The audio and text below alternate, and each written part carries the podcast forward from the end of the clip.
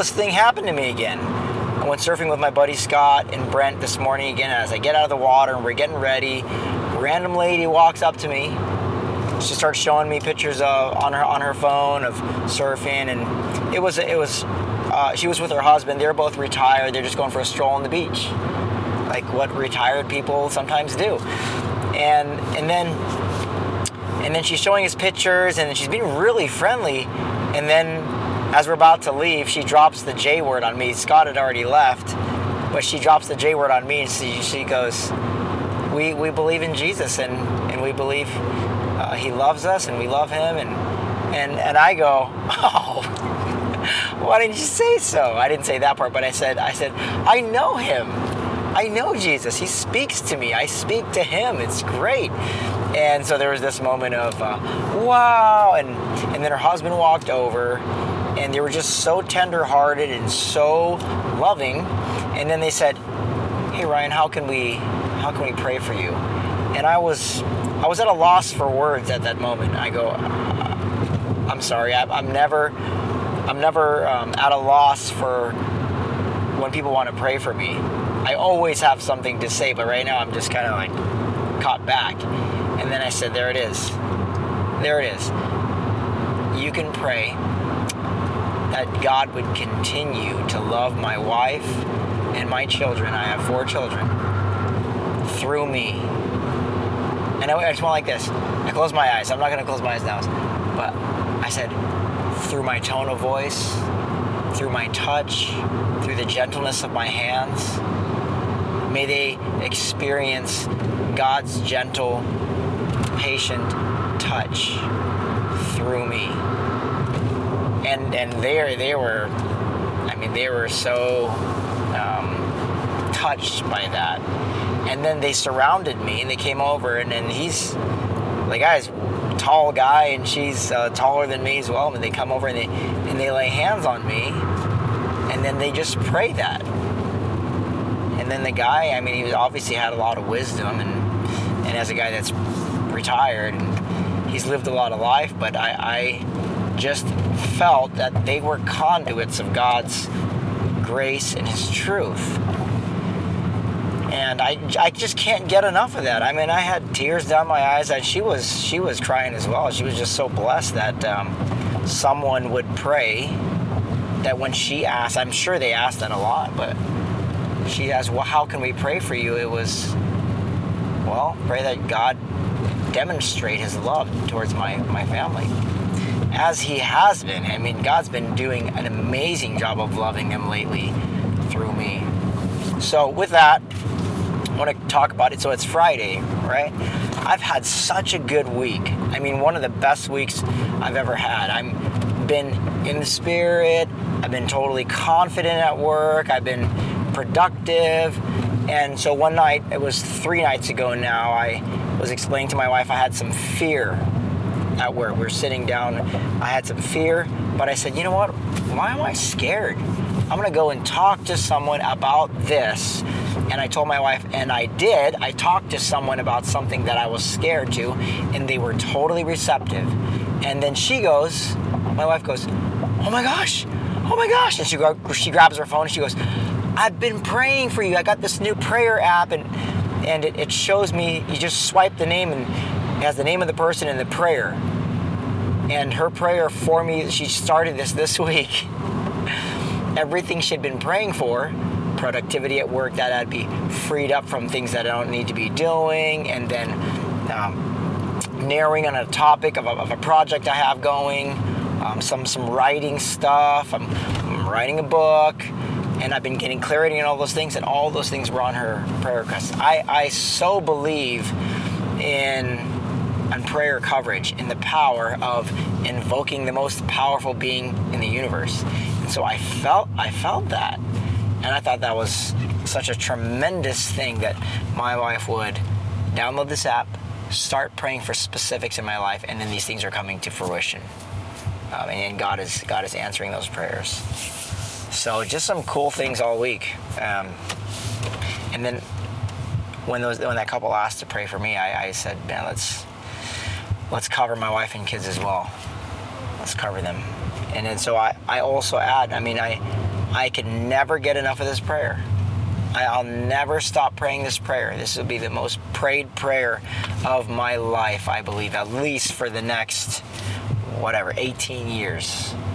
Is Lord, love my children through me. Lord, love my spouse through me. Lord, demonstrate your loving kindness through me.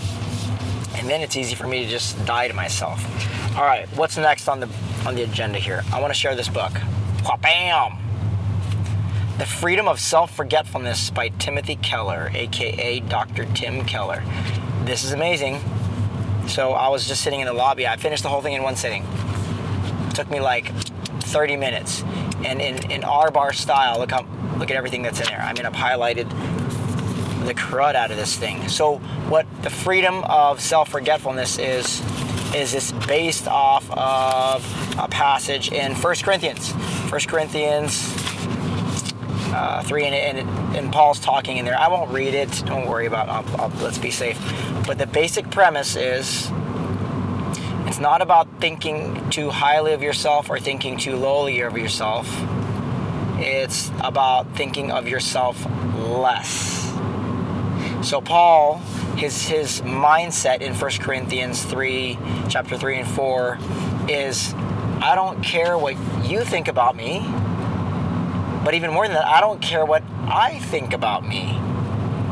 Because all I care about is what the gospel tells me who I am and what the Lord thinks of me. So he's talking, it's about that complete freedom.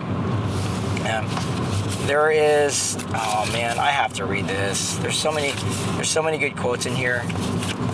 Like for instance, people with with high, I'll put this over here.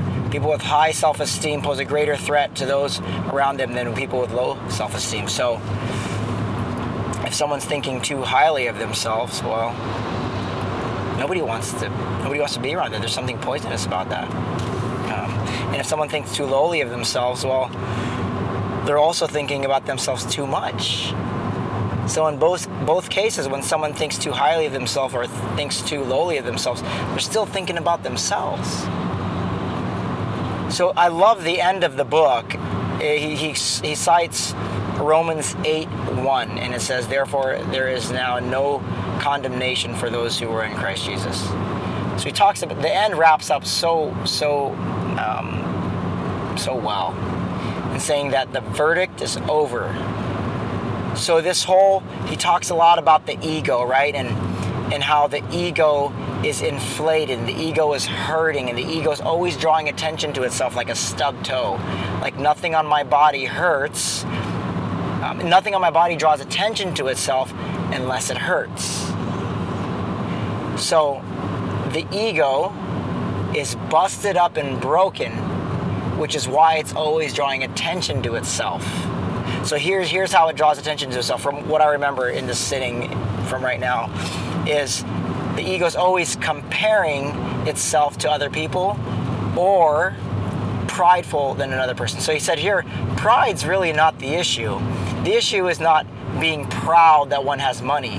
The issue is what's really going on is that I'm proud that I have more money than the next person. See, if someone has pride in their looks and they think they're good looking, it's not. He's Timothy Keller saying that they're not really proud that they're good looking. They're just proud that they're better looking than someone else that they're looking at in the room.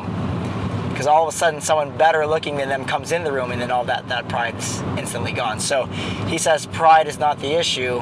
It is being more being proud that he's better than than someone else. Um, but he just talks about the freedom of putting all that aside. Like I don't care what I what I think about myself. I care about what the Lord thinks about me. And quite frankly, I don't care what you think about me because I, I can't. The Lord has said I'm I'm free. There's no condemnation. So when my ego starts getting inflamed and puffed up and saying, "Hey, look at me," and he's trying to it's drawing attention to itself I simply go back to who I am, my identity in the gospel.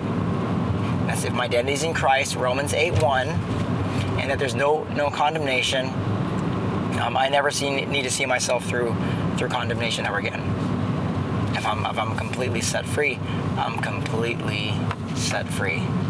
So I, am not um, not summarizing this as well as I as I as I want to. So I'll pull over and I'm gonna read some more of this passage for me. It's, such a such a good book. Uh, and you know what? Believers and non-believers alike can they can relate to this thing because I mean who who can really say that they that they're not either comparing themselves uh, to other people or or judging you know themselves okay here we go let's do this so this book applies to everybody. All right what else do we have here?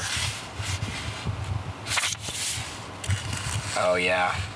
Chapter one's about the natural condition of the human ego. Uh-huh. He says the, the ego is struggling with four things. It's empty, it's painful, it's busy, and it's fragile. So it's empty, meaning it, uh, it's always trying to fill itself. It's always trying to fill itself. Um,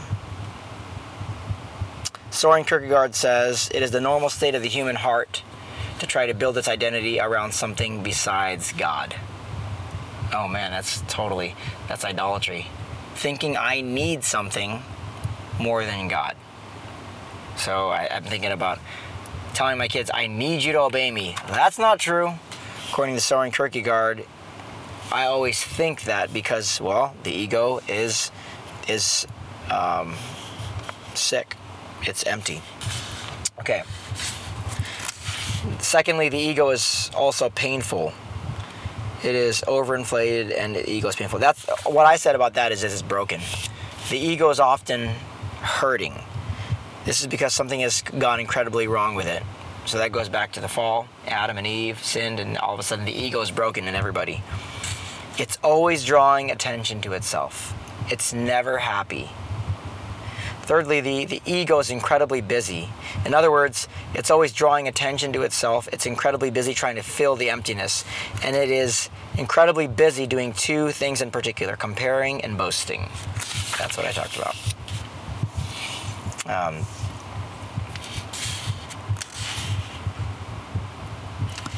here, you know, when I think about comparing myself and, and boasting, I mean, I, as I was sitting in the lobby, I was I was comparing and boasting. It's like I was looking around and I was like, oh, uh, you're wasting your time. You're on a device. Well, what are you doing? Playing a video game? Well, those two kids aren't even looking at each other. They're on their iPhones. And look how much better I am. I'm reading a book, and it's a Christian book. I mean, it's the ego. That's. Oops. Yeah, that's the ego. That's the ego totally saying, look at me, I'm painful, but but that's not who I am in the gospel. So I put that I put that to death and I go, I'm not better than anybody. I'm not better than anybody. Pride is the pleasure of having more than the next person. We talked about that. Lastly, the ego is fragile. This is the fourth thing. A superiority complex and inferiority complex are basically the same. The person with superior superiority complex is overinflated and in danger of being deflated. The person with an inferiority complex is deflated already. He says, to be deflated means you were previously inflated. Deflated or imminent danger of being deflated, it's all the same. And it makes the ego fragile. So he says it's, it's empty, it's painful, it's busy, and therefore fragile. And then he cites Madonna, who was, who was cited years ago in Vogue magazine, saying, My drive in life comes from a fear of being mediocre it's always pushing me. I push past the spell of it and discover myself as a special human being, but then I feel I'm still mediocre and uninterested unless I do something else. Because even though I have become somebody, I still have to prove that I am somebody. My struggle has never ended and I guess it never will. And he I love what he does here. He doesn't put her down. He says actually Madonna is better than, than most of us because she actually she knows herself and she's confessing and she admits it. I mean, a lot of people, especially especially in the church, where did this attitude come from? Of, oh, you know what? Someone needs to hear this message. And it's, it's like, it's not for me, it's for somebody else. Like, yeah, I, I've done it all the time. I go, oh, I hope my wife's paying attention to this because this is for her. But at least Madonna here is is homologeo. She's she's same saying. She's confessing what she's going through. I mean, Madonna, this is amazing. This is this is where healing begins. Uh, so Madonna, if you're listening to my podcast, um, man, the answer's in the gospel. Jesus died, no condemnation. Romans 8 1. I can be totally satisfied and never win another Grammy or Emmy. I don't know what's for music. Oscar? I don't know. I could never win an award ever again and still be okay because I'm affirmed in Him. Oh man, that's some that's some beautiful freedom. Madonna, believe in Jesus, not just for heaven, but so that heaven can come and live in you and you can be totally satisfied never accomplish anything in your life and still be satisfied. Wouldn't that be cool, Madonna? I mean, Justin Bieber did it. He gave his life to the Lord, and look at him now. This kid's thriving. Also, if Justin Bieber wants to come on the show, let's do the interview. I would, I would love that. Nah, this is so good. Oh, it talks about a person who is truly gospel humble is indicated in how much they're interested in you, not talking about themselves. I automatically thought of a couple people Mark and Dan, two guys who are always so concerned with me. I think it's amazing. Lord must have touched them. Oh, look at this, look at this. He talks about wouldn't you like to be the skater who wins the silver medal and yet is thrilled about those three triple jumps that the gold medal winner did? To love it the way you love a sunrise, to love the fact that it was done, for it not matter whether it was their success or your success, not to care if they did it or you did it. You are as happy as you are, as happy that they did it as if you had done it yourself because you are just so happy to see it. That's beautiful, man. That's that is freedom right there.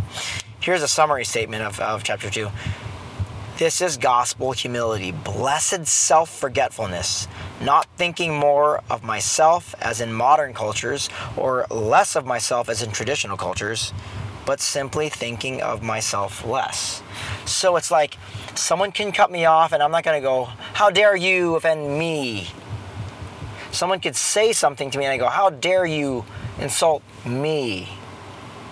So here, here, in my in our bar's words, right? If someone insults me or they cut me off or they, whatever, if I'm gonna do this and think of myself less, it's, oh Lord, I wonder what's going on in their heart.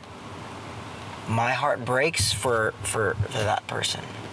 Uh, kid the other day said something very hurtful to my son, and and I, I my mind went to, thank God, it went to, oh my gosh, my heart breaks for that kid. Hey buddy, are you all right? Um, have you forgiven him? Tell, tell me what's going on in your heart. And and so I did. I wasn't. How dare you say this to me? It was. Man, my heart breaks for you, kid. What's going on at home? It was classic though. He, he told my son, "I'm gonna beat you up." These are eight-year-olds. I'm gonna beat you up. Just wait till we get in the parking lot. And then my son didn't back down and looked. And I, I think he said something like, "How about I punch you in the face or something like that?" I'm not proud of this or he goes, he goes, how about, how about I put something in your mouth? and, and so the kid, he goes, hey man, you're cool. So it turns out that the kid had, without giving out too much about him, grew up in a rough home. And when someone met him where he was at and spoke the same language, they became friends. Isn't that cool?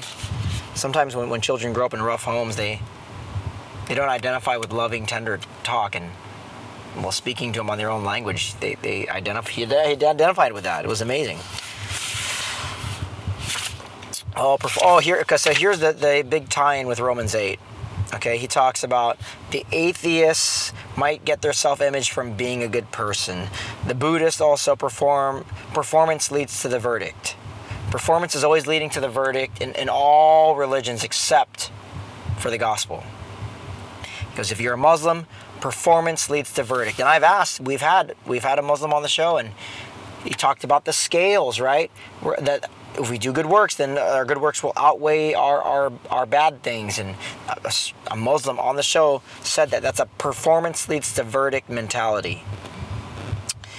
He said all this means that from day to day you're in the courtroom where where the performance leads to the verdict. So if I'm not performing, then I won't feel I won't feel um, good about myself. Keller says this is the problem, but what Paul is saying in the gospel in Christianity is that the verdict leads to the performance. It's completely opposite. So, in all of the religions, it's performance, it's doing good works leads to the verdict of now I'm accepted. But for the gospel, it's the opposite. The verdict is Christ has declared me righteous. Verdict, case closed, over and out, done. And then now I can live in light of that verdict. And it says it right here. Boom. Romans 8 1. Therefore, there is no condemnation for those who are in Christ Jesus. Ver- case closed, done. So I can live every day in light of that. I'm affirmed, I'm accepted in the beloved. It's done, it's finished. I can go bravely in the battle now. So that's that's what this book's all about. There you go. The freedom of self-forgetfulness. Buy it today, Fabcasters. All right, this is our bar. Peace out.